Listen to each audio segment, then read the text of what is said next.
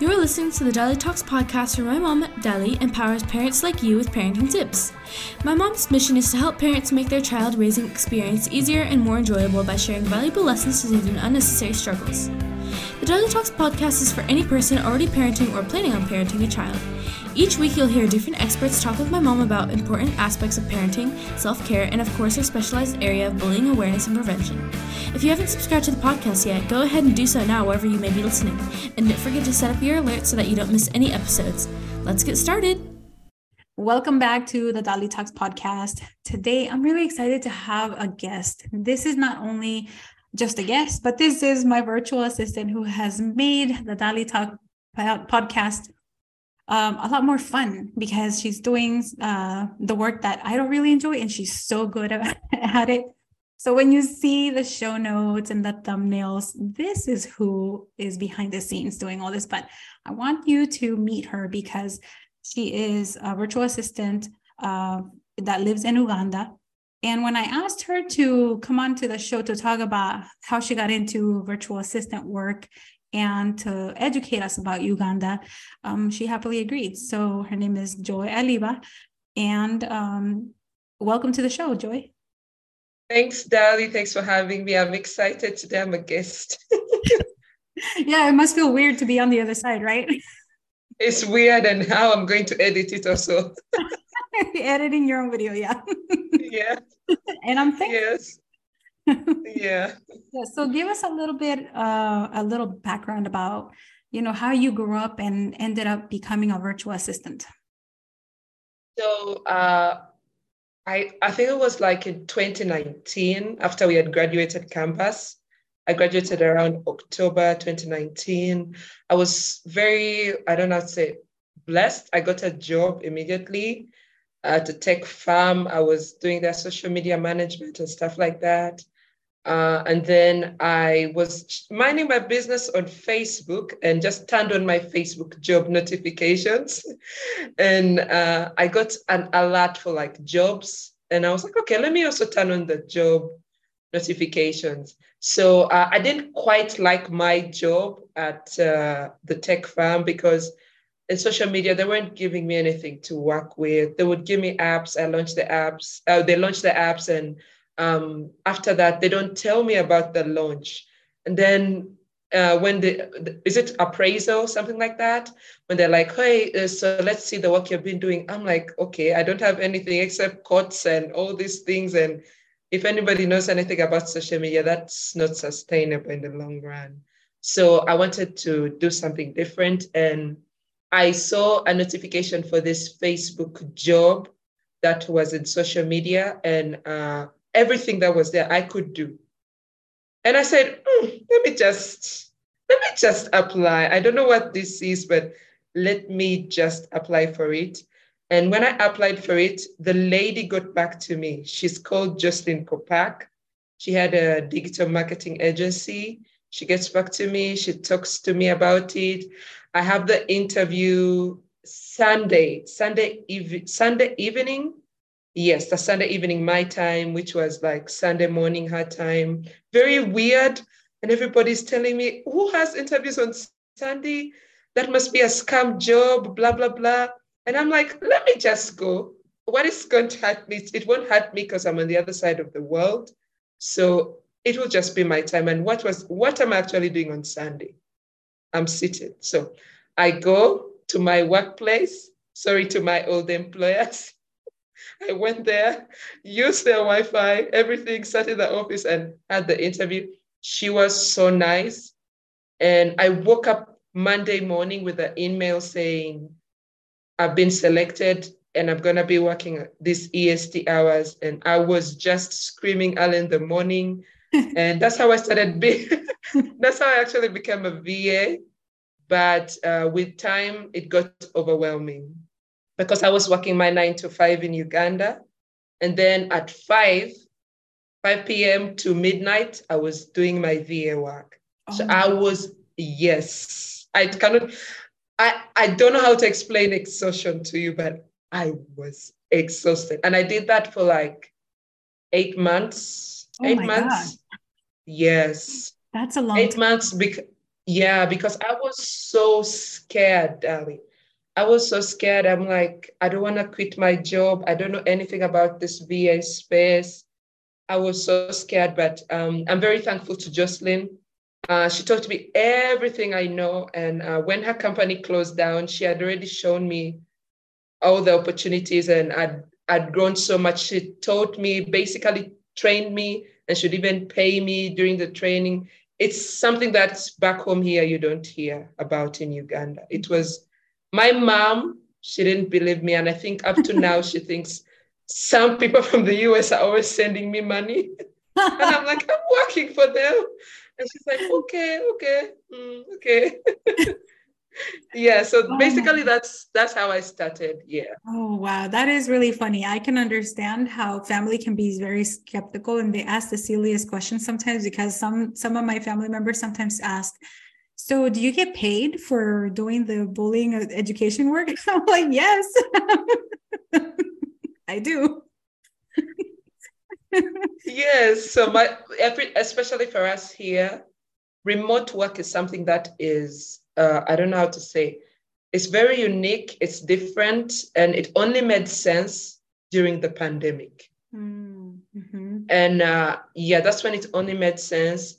And but the, I think just locally, you're remote locally, but international wise, I think some of my, if I'm to explain this to my grandma, she's gonna be like, "What? Like this is impossible." yeah.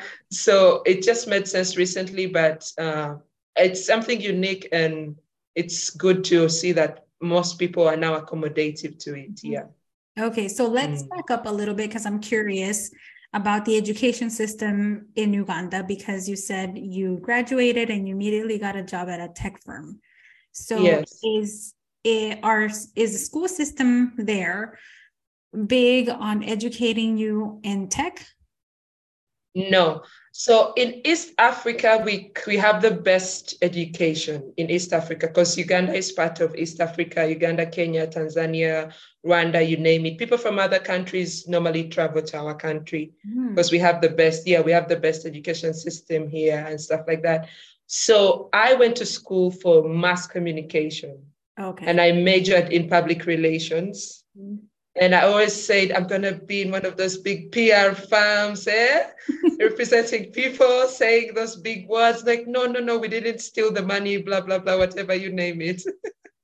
and now I'm here as a VA. It's, it's so crazy. So I always envisioned myself doing those things. But just like uh, how you can do something, and just like a tech firm can have maybe a comms aspect that they want to manage. Now I was managing their social media doing part of their PR. I was managing that particular aspect when I was hired. I went in as an intern and then later on got the position with time. Mm, yeah. I see. Mm. So, what is it that makes the education system in Uganda so much better than all the other Eastern, East, uh, East uh, African countries?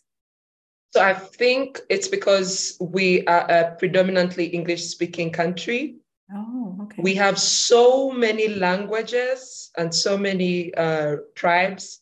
So one way for us to easily communicate is English. We were colonized by the British. We speak British English. So uh, it's very easy for us. But in countries like Kenya, Kiswahili is their national language and stuff like that. So you can find people who don't know anything about English. But in Uganda, I, it, no matter even in the deepest past, parts of the area, you'll find someone speaking English. So I think it's our Eng- our English speaking and everything else that makes it, yeah. And with time now, I think of recent, like right now, we the model has changed. So those days it would just be class, class, class. But now they're incorporating things like arts and crafts, making sure that people can do things outside just pen and paper. Yeah. Okay. Wow. I had mm. no idea. Um, I didn't know that it, English was the it, so it's the main language you would say in Uganda. Yes. Okay. Yes. Yeah. Yeah. It's it's like the major one, predominantly spoken around because if you just if I just move to another, we have we call them districts. If we move just to another district, whole different language. Mm-hmm. And if you cannot speak it, then you're doomed. So with English, it makes it easy. So it just opens the door to so many Mm. Okay. yeah, yeah. Wow. So generally speaking, do people who know that you are a VA, do they kind of devalue your job Mm. because they think it's like you're just sitting in the computer playing around? Or they, you know, do they grasp how in, you know intense it can be intellectually? So my routine, I'll start with my routine to, to answer that question. So when I wake up in the morning, I go to the gym and then I'm posting on my Instagram stories my updates. And my friends who have nine to fives. So those days they'll be like, what, what are you doing at the gym at nine? We are at work. And I'm like, I work EST time, and they didn't quite understand it and the aspect. And I said, okay, guys, I work at night. I work like from four, three to like midnight. And they're like, what? And I get to explain to them what I do. I feel like the millennials, they find it so cool, Mhm. very cool. They're like, oh my God, millennials, Gen Z, you name it. They're like, oh my God, this is so interesting. What, what? And but the thing they always ask about is job security. Mhm. And I said, uh, I said, I feel like just like any any working relationship or any relationship, it's built on trust. Like I keep telling people, I wake up in, every morning and text Dali with like, I know she's going to reply with with that sort of confidence. And when you don't reply me, I'm like, okay, maybe I'll try again the next day and stuff like that. So I feel like it's, I tell them it's built on trust. And once you get, it's just like anything, once you get into the system, you get an understanding of how everything works and it becomes easy to communicate and that becomes your whole world. So the Gen Zs, the millennials, they find it so cool. People like my parents, they are so perplexed about it. They're always worried. Uh, Africans, I don't know about you guys cult- culture wise, but for us, uh, girls our age, we're supposed to be married. Mhm. Like uh, they beat, uh, when we at campus, you they, they don't want you to say anything about a boyfriend, whatever, girlfriend. They're like, read your books. We want you to get this degree and stuff like that. And immediately after you have graduated, everyone is like, where's your husband? And I'm like, I thought we went to school for the books. So, Oh.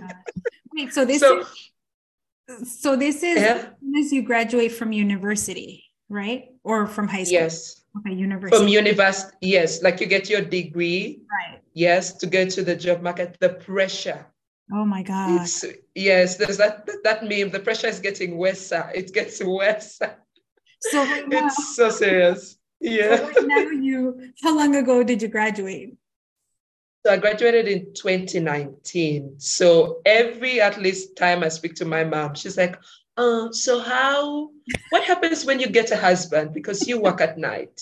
So how is this going to how is I'm like, which yeah.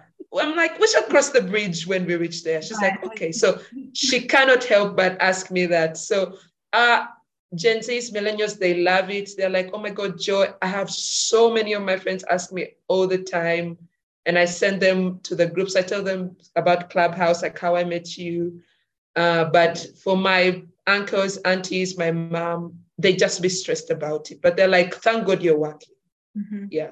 Yeah. So that's, yeah. Mm. Oh yeah. I mean, culturally, I, I kind of understand that on uh for the Latino community, it's kind of the same where the expectation is to marry. And I would Mm. say even see, even some families they wouldn't mind if the girl marries before graduating university. Yes. Yeah, but yeah, they wonder and like, wait a minute, they just everything's about well, what what's everything gonna work like when your husband, you know? And my Uh-huh. that didn't happen to me, but I always tell my friends who who have gone through that, you know, tell them you'll just find yourself a husband who's gonna be willing to work around that schedule. Yes. Yes. That's what I said. he's gotta he's gotta you know have that same energy um Mm. but it's hard i think for older people in, in the family to understand that um Yeah, it is. Mm. so as far as the security um for uh income wise for vas Yes. what would you say is the biggest challenge to have that security So for me, uh, whenever I get a new client, I just always pray. I'm like, I don't want them to see see my Ugandanness. I need them to see that I can actually get the job done because we have certain people. I'll hop on a call with them, and then I'd be like, because when I started out, I wanted to lie, because I'd be like, uh, let me just say like I'm in the US, but I'm like, this is going to cost me so much. Mm-hmm uh, let's say you lie and then get a VA job this that's locally, and then they're like, oh, we're having a meeting in Chicago. And I'm like, yeah, how do I get there? yeah. so uh, for me, I just always pray. I'm like, God, I don't want this person to see my Ugandanness. So I try and I'm always looking at what international VAs are doing so I can match up. And uh, that and my my other challenge at the moment is just um, because we don't have PayPal, mm-hmm. uh, it's it's a it's it's a hard thing, but in terms of payment and all those things. But it's very if people are open to other alternatives, that definitely work because I have people, relatives send me money from abroad uh, to here in Uganda. Then it makes everything easy and security wise, like I think only one person has ever ghosted me, but the later on came back mm-hmm. because I I don't know, maybe they felt guilty. They came back after like four months, paid me all my money, and they were like, oh, sorry, I was going through a rough patch, blah, blah, blah. And I'm like, hey, hey, it's okay. But for me, I always, the, the discovery call can actually tell if someone is excited to work with you. Mm-hmm. You can just read off energy and then be like, okay, so this person is not seeing me saying, oh, she's in Uganda, she's in Africa, she may not get the job done I don't know about these people, whatever the news is telling you, you're like, oh, all those biases and everything. So I always make sure that the person uh, I'm working with, I'm comfortable with them and I'm honest. I don't lie. I'm like, I'm in Uganda. That's like the first thing on the discovery call you get to know. Yeah. Yeah. So we can build trust. Yeah. Mm-hmm. Yeah. I remember when you told me that. And I think I asked you, what time is it over there? because yes, my- that's the first question. because yeah to me uh, i was like i don't care where you are as long as you can get the job done and mm. if i need to get a hold of you i want to make sure that i can and so i must say i have not had a single problem and i always tell every time i refer somebody they ask me where you're at and i tell them uganda and then there's like a pause and that's when i was like but I've never had any problems communicating with her. Mm. her she responds within the hour, really. Um, yes.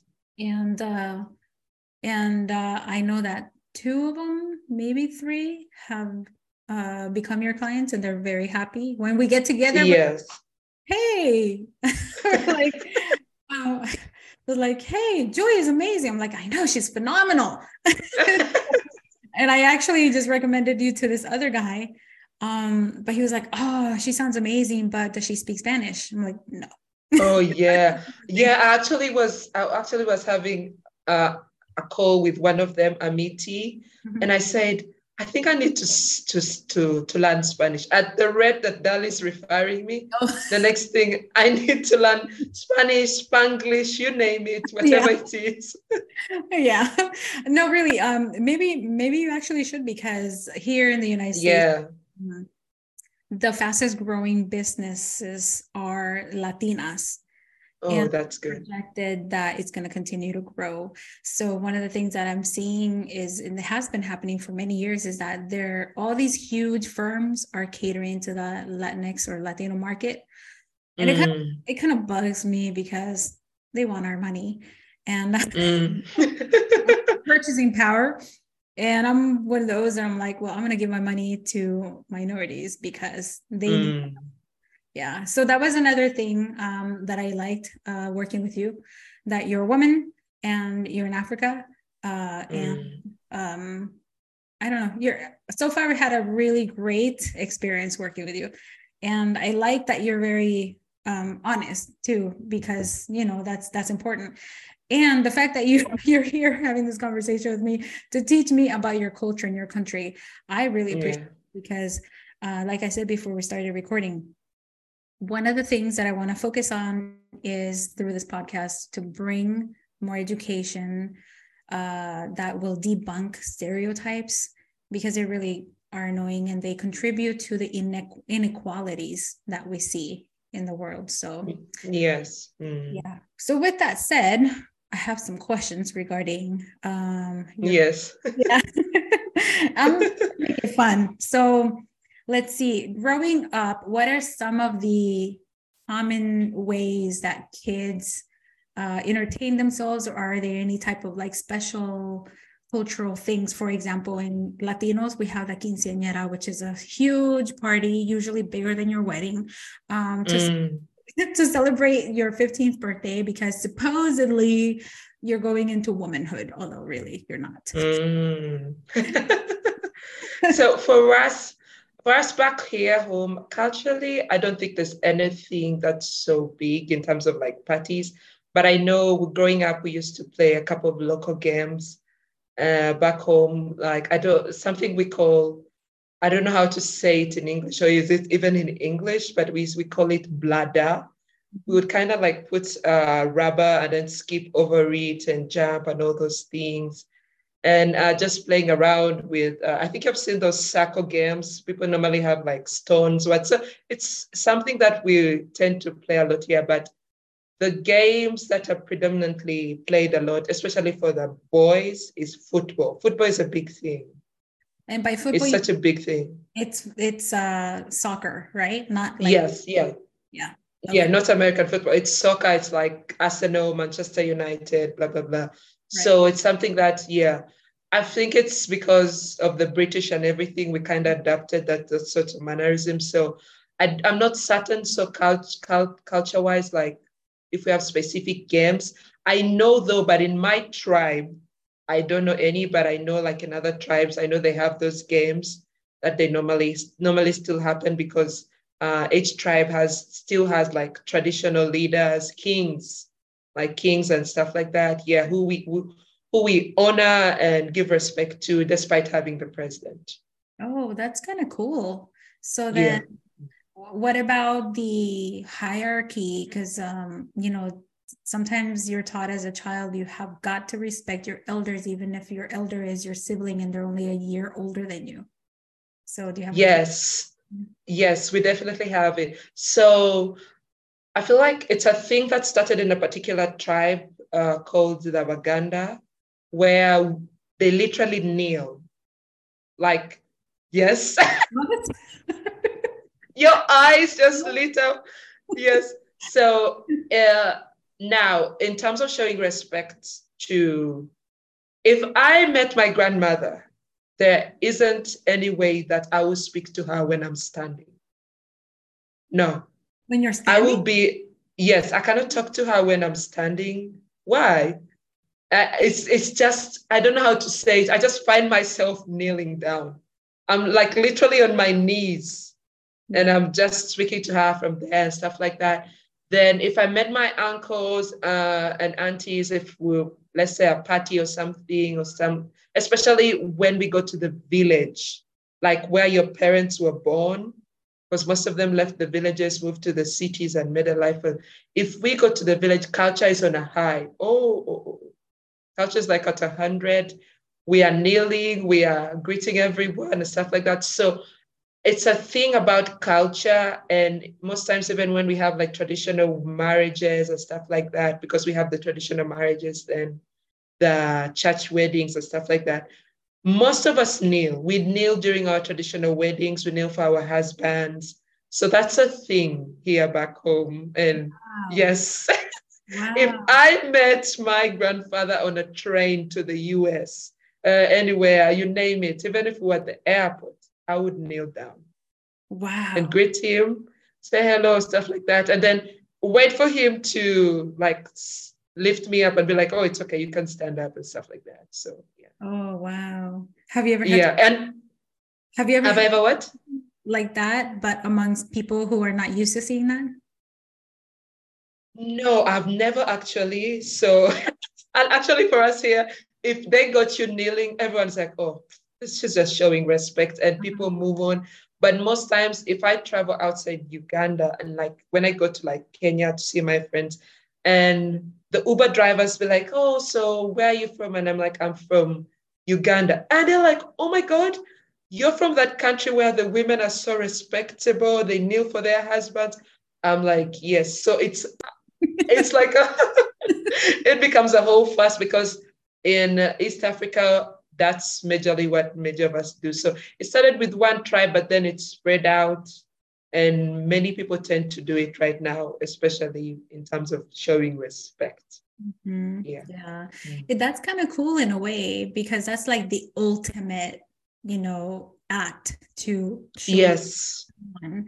i think it would just be weird for me to have to kneel to my husband because my relationship is like that's your best friend usually so so yes and i know how it's crazy but on a traditional okay for us like especially as millennials i i don't know if it's a thing that we do i don't know my some of my friends who are married i know they're not kneeling for their husbands uh, because the kneeling culture or whatever it is it's even taken things like, oh, he has come back from work, and you're like, oh, welcome back, and you kneel down and pick his bag, you name it. That sort of respect. But when you're giving him lunch or supper or serving him, you kneel.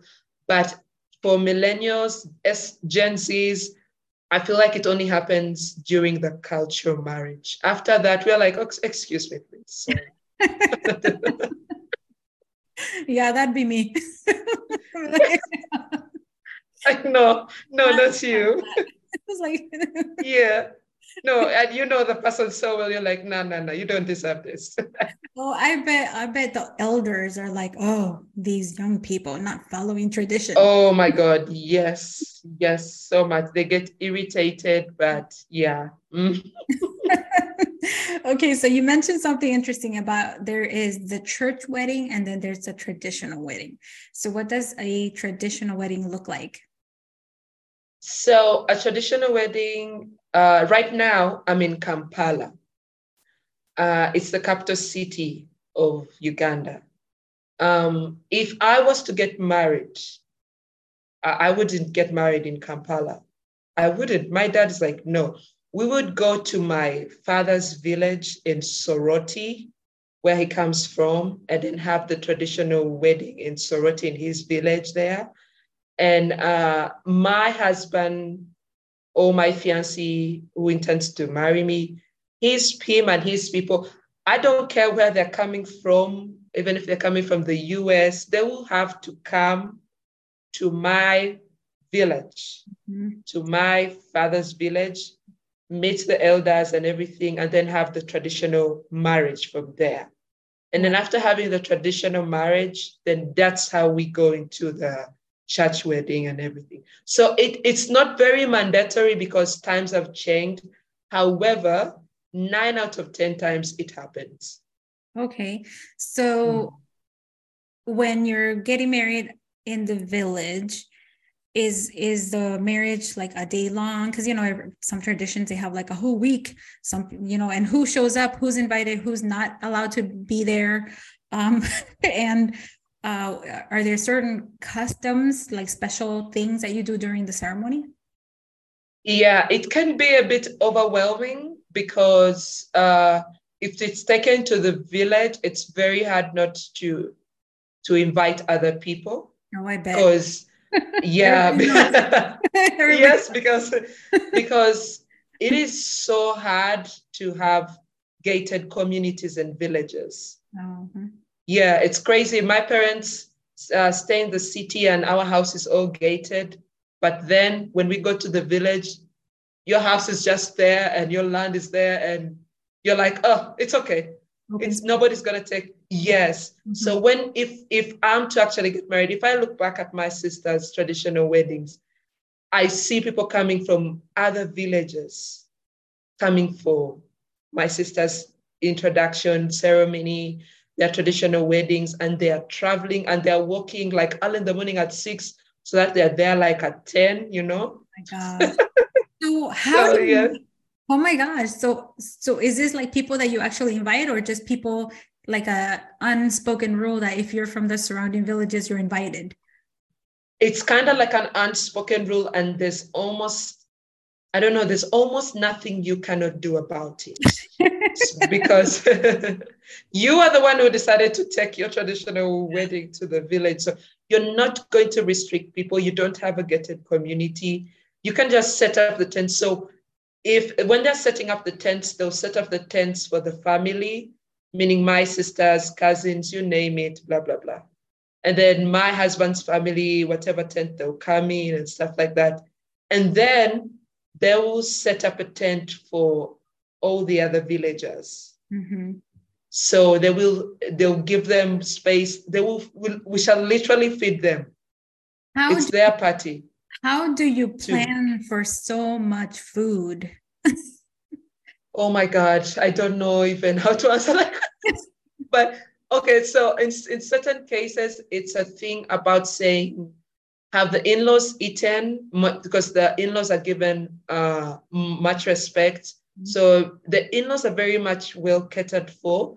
And then uh, for other people like around the village and everybody else we also put them into consideration. Uh, but the i will say i don't think it's i don't know if it's a bad or good thing but the concern really isn't about them a lot. But however they are they are served.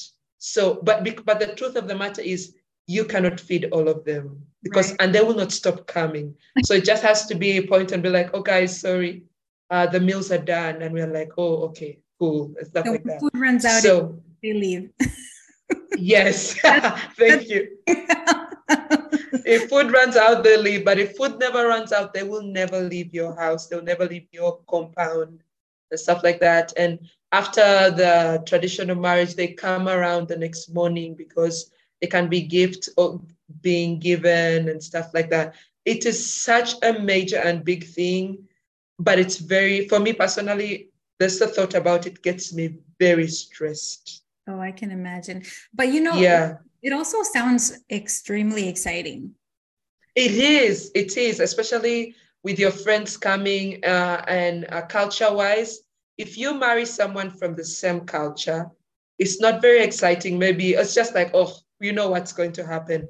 But if you tribe, if you marry someone from a different tribe, it's just amazing to see how they experience it and how they accommodate it and stuff like that. And stuff. Yeah, but the whole experience is work because it's it's it's for for parents, especially the traditional wedding is basically for the mother. She's oh. so proud. Yes. Oh, it's it's basically for the parents they make a whole fuss about it because they're going back home, telling everyone, oh my God, look at my kids, they're getting married. So then the church wedding is when you can then restrict, and it normally happens in the city. Okay. Wow. That sounds, yeah, overwhelming, exciting, fun expensive. Mm. So who who Yes, expensive. Yeah. That is the one. yeah so who's normally in charge of paying for all those expenses? Normally, when it's the traditional wedding, it's your father, it's your family, your uh, your uncles, your aunties, basically your dad. So it's normally the girl's side that mm-hmm. will cater for the traditional wedding. And when the boy is coming or your fiance, he's just gonna come with gifts and what, and you name it. And the gifts are they can go from I don't know, very extraordinary things to just basic things like fruits. Mm-hmm. But it means something. Okay. Yeah. Yeah. So you your husband can decide to bring a car, he can decide to bring chairs, furniture. Yes. Oh my god. He can dis- he can bring your parents the biggest flat screen they have ever seen in this world and he can, he can do so much like remember he's coming to your home so he's he's coming with this intent that he wants to impress. Then he's gonna bring vegetables and fruits and everything. Basically, let me say what your parents, depending on how pompous the traditional wedding is, mm-hmm. some people literally get back their money. Oh my gosh. Yeah, because he's bringing food. Um, he brings cooking oil. Yes, he will bring that so like bring a moving truck with all this stuff in it because yes yes then cows uh poultry you name it uh-huh. yeah yeah mm. okay so the gifts are mainly for the parents of the bride Yes, there. Yes, yeah, Yeah. like thanking her and everything. Yeah. So these are discussions that have already happened prior to. So they're Mhm. like, okay, eight cows and stuff like that, whatever number of cows and stuff like that. Yeah. And it's something that nine out of 10 times you as the girl, you don't have control. Mhm. It sounds like it. Yeah. Mm. what about the bride and groom's attire for the wedding? most I feel like uh most times it's it's a thing about uh you just coordinating with your fiance and stuff like that and then see how you guys can get up or if your parents want to accommodate it well and good and stuff like that. But it's it's a thing about making sure like you're just smart. We have certain specific traditional wares for for specific tribes. So if i'm getting married in the west if i'm marrying a western man from the western part of the country I'm to dress a certain way when I'm coming out of the house to welcome him, do the traditional wedding, show respect to his culture, to his people who have traveled all the way from the other side of the country to come and mar- uh, visit my family and ask for my hand in marriage. So, yeah, so yeah, that's how it normally works. Yeah. Wow. And and so is there a period of time that you should be engaged? Like, you know, there are some countries where you're engaged for like only 30 days and then you're expected to just get married after 30 days. so for us, I don't know about it, but I will speak for my family. We tend to make sure. So there's something called, it's called like the first visit. So African parents are very different. And I don't know, Dali, if you ask your kids if they are dating and stuff like that. For us, they're not gonna ask you if you're even dating. They're just gonna be like, when when are you getting married? and stuff like that. As they're very direct. Yeah, they're like, oh my God, don't do that. Your husband, when your husband comes, and they, they're not concerned about that. So when the first visit happens, you go home and then see that's when you introduce it's a, it's basically a small small introduction with your family just your the boys family and everything and then that's how you guys get to know each other and stuff like that so when the first visit happens you guys talk over everything and stuff like that and yeah that's how you get to know each other so when the first visit happens then all the other things then start happening just accordingly yeah So then when you bring this person to your family, that means you're pretty serious. Yes, very, very serious. You're not introducing them to John this week and then Mark next week. No, my mom is not yet over my boyfriend of campus who I introduced her to. And yet he got married.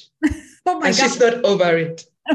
So that is that is the thing about us. So it's a very serious thing. Very serious. Yeah. Oh wow, that's so Mm. interesting. Mm. So what is what happens in the church wedding and is a church wedding something that became a thing because of the colonization of the country?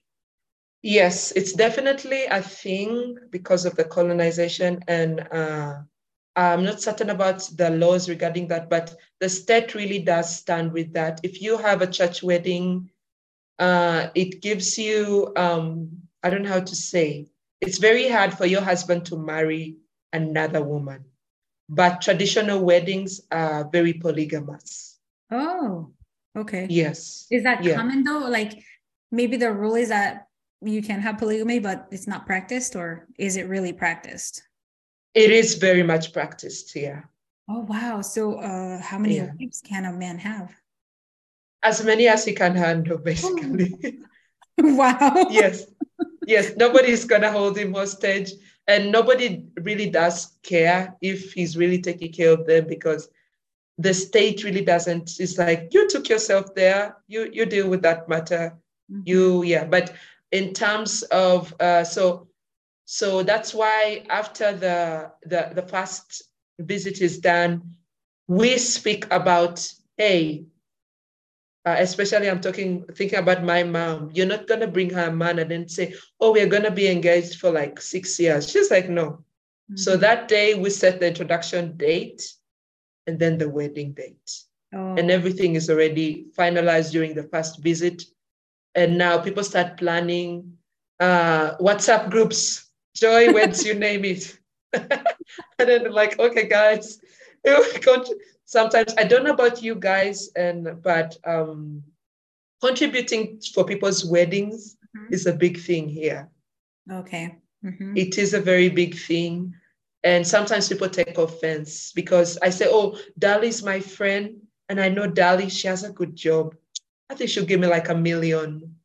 Yeah, I know. She'll give me some good money. And then you get surprised Dali doesn't have that money. Oh, she has other things going on. And she's like, sorry, guys, I can only give you these or stuff like that. Oh, even the person doesn't contribute. So once the dates have been finalized, the next thing is form all these WhatsApp groups and then start telling people, uh, this is what's going to happen and stuff like that. But the church weddings, there's a lot of contribution that happens for it.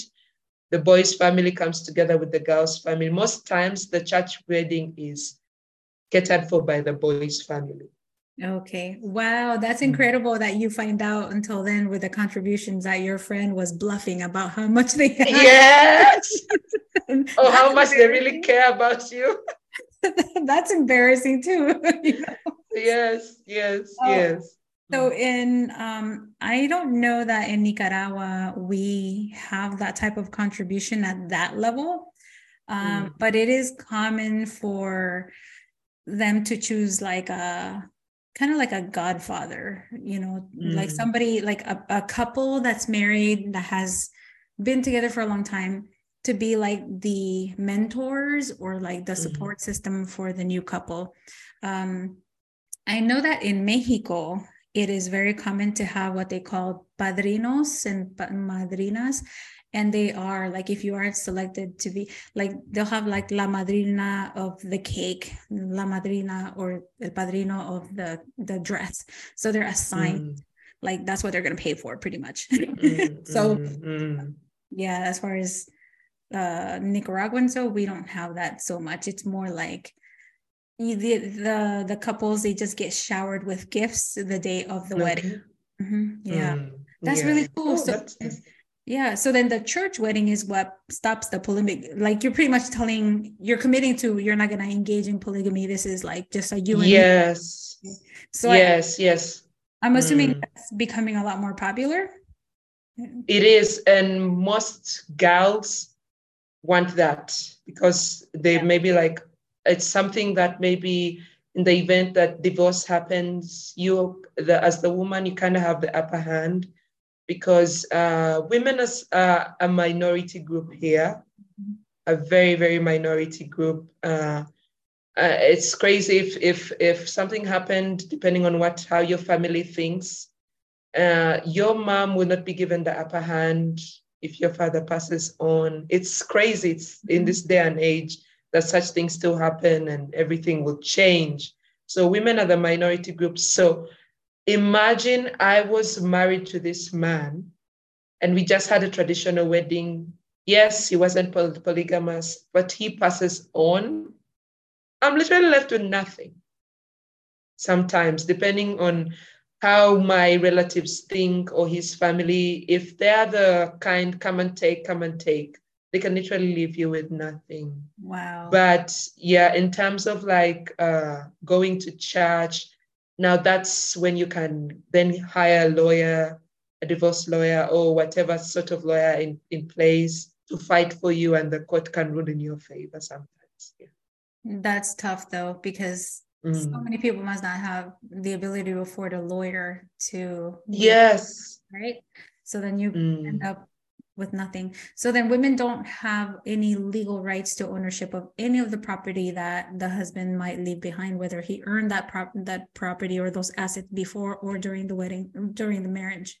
Is that right? Yes, I, am not so certain about the law and how it supports that, but most times, from what I know, if your husband hasn't put certain things in your name, mm-hmm. they can be taken away.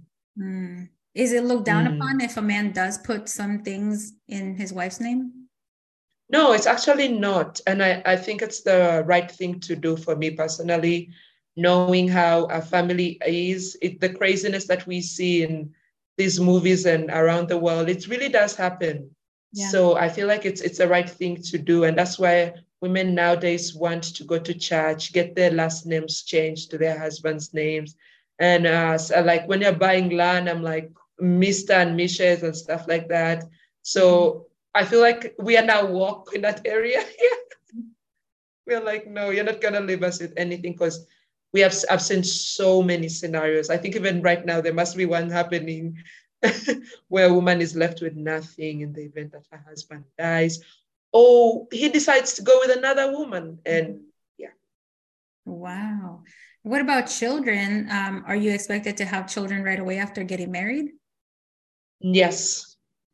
From what society is like, after the marriage, the next thing, because remember, they have started asking me already, oh, Joy, when are you getting married? And then the next thing, they're like, okay, when are you having kids?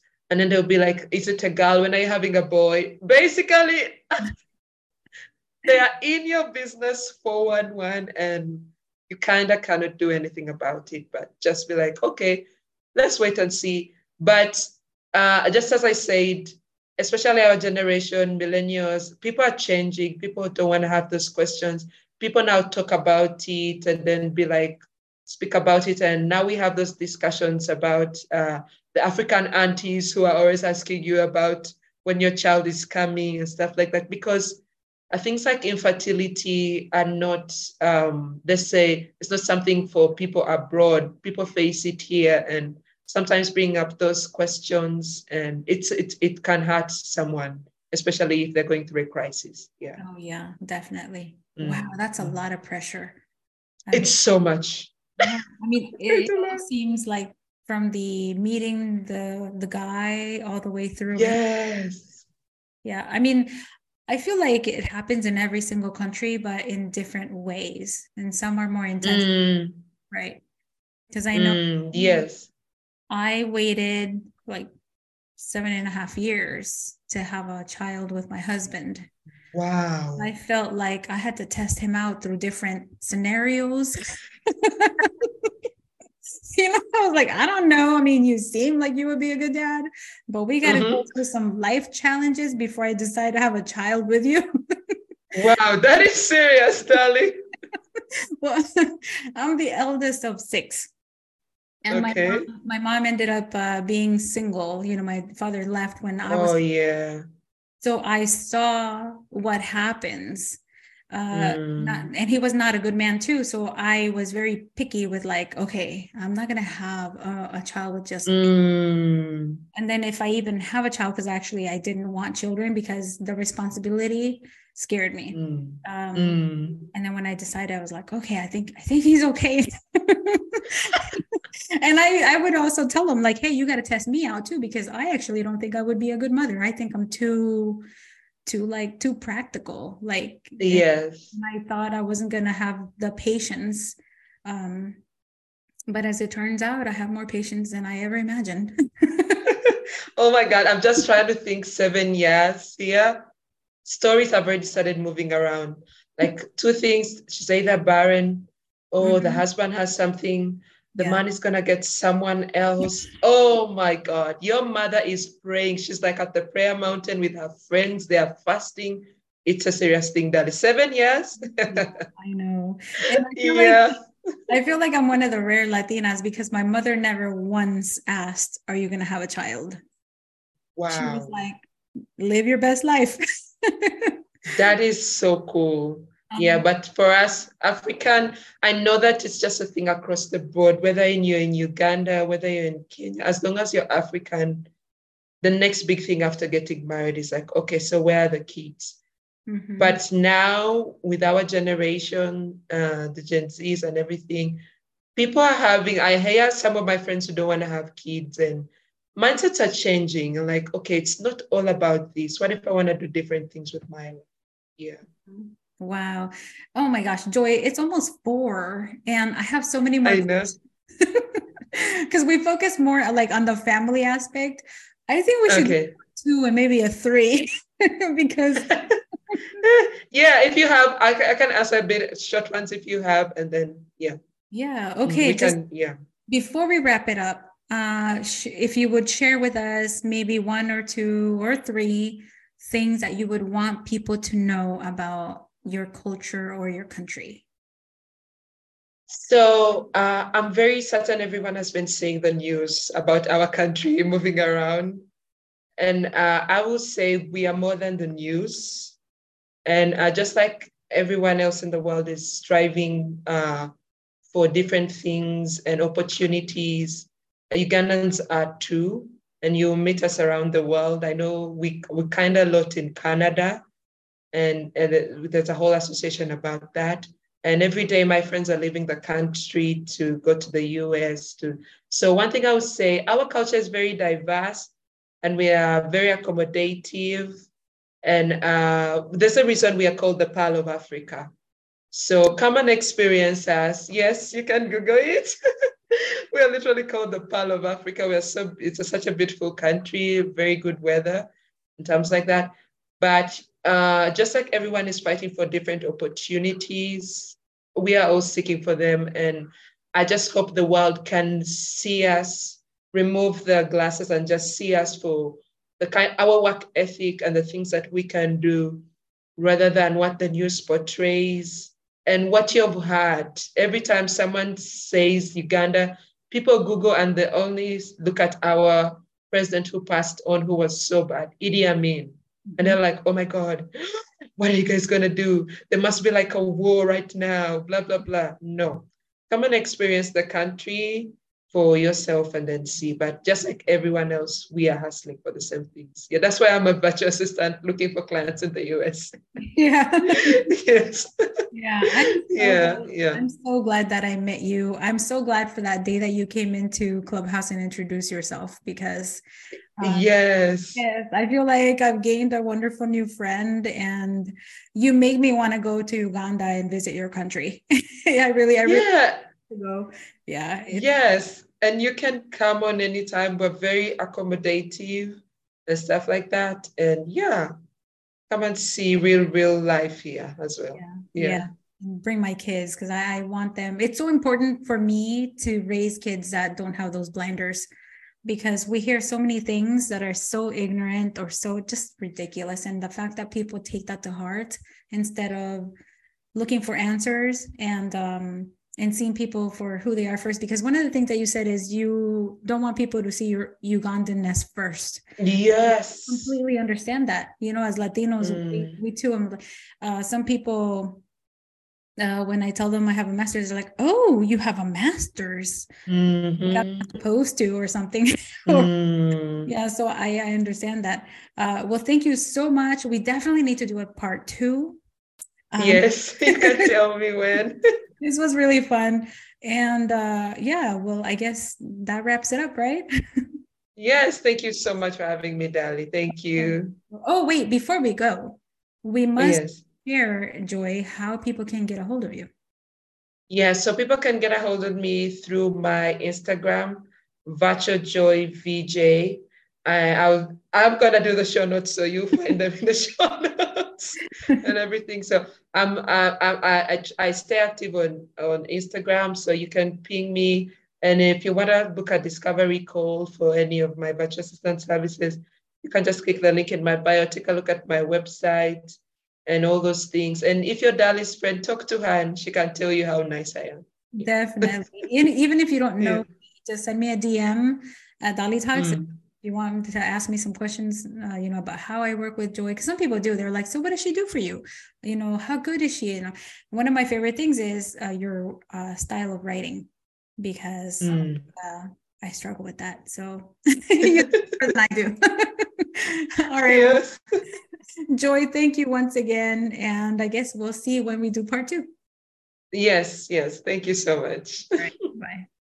I hope that you've really enjoyed that conversation. I certainly learned a lot. And I, like I said, we're going to have a part two, possibly a part three. Um, but if you want to reach out to Joy, you can check her out on um, Instagram. Her handle is virtual joy, V as in Victor J. Um, or you can, you know, look at the show notes below. Her links are going to be there. She's really an amazing person. She's very professional and friendly at the same time. Uh, and uh, hit her up about questions about Uganda too. Just, you know, be respectful. Um, and let's keep learning because we really need to educate our children and ourselves about different cultures and you know stop believing those stereotypes that continue to contribute to the the way that we we treat people sometimes and also just so that we don't embarrass ourselves by saying something offensive or assuming something that's not true um, and all that stuff. So thanks again for listening to the Dali Talks podcast. Don't forget to subscribe wherever you're listening. And uh, yeah, we'll, we'll uh, have another episode. Um, if you are new, we have one every single Wednesday. It publishes by noon Eastern. And if you want to join the newsletter, to be notified about each episode, uh, go to dalitalks.com. That pop up will come up and uh, get that free lead generator that I'm giving away, and you'll be added to the newsletter. All right, have a wonderful weekend. Bye bye. Hey, did you like that episode? If you did, be sure to subscribe to this podcast wherever you may be listening and write a review. If you want more tips or some behind the scenes videos, make sure to follow my mom at Dali Talks on Instagram. You can turn on notifications for her posts and stories as well. Thank you so much for listening to this podcast. See you next time.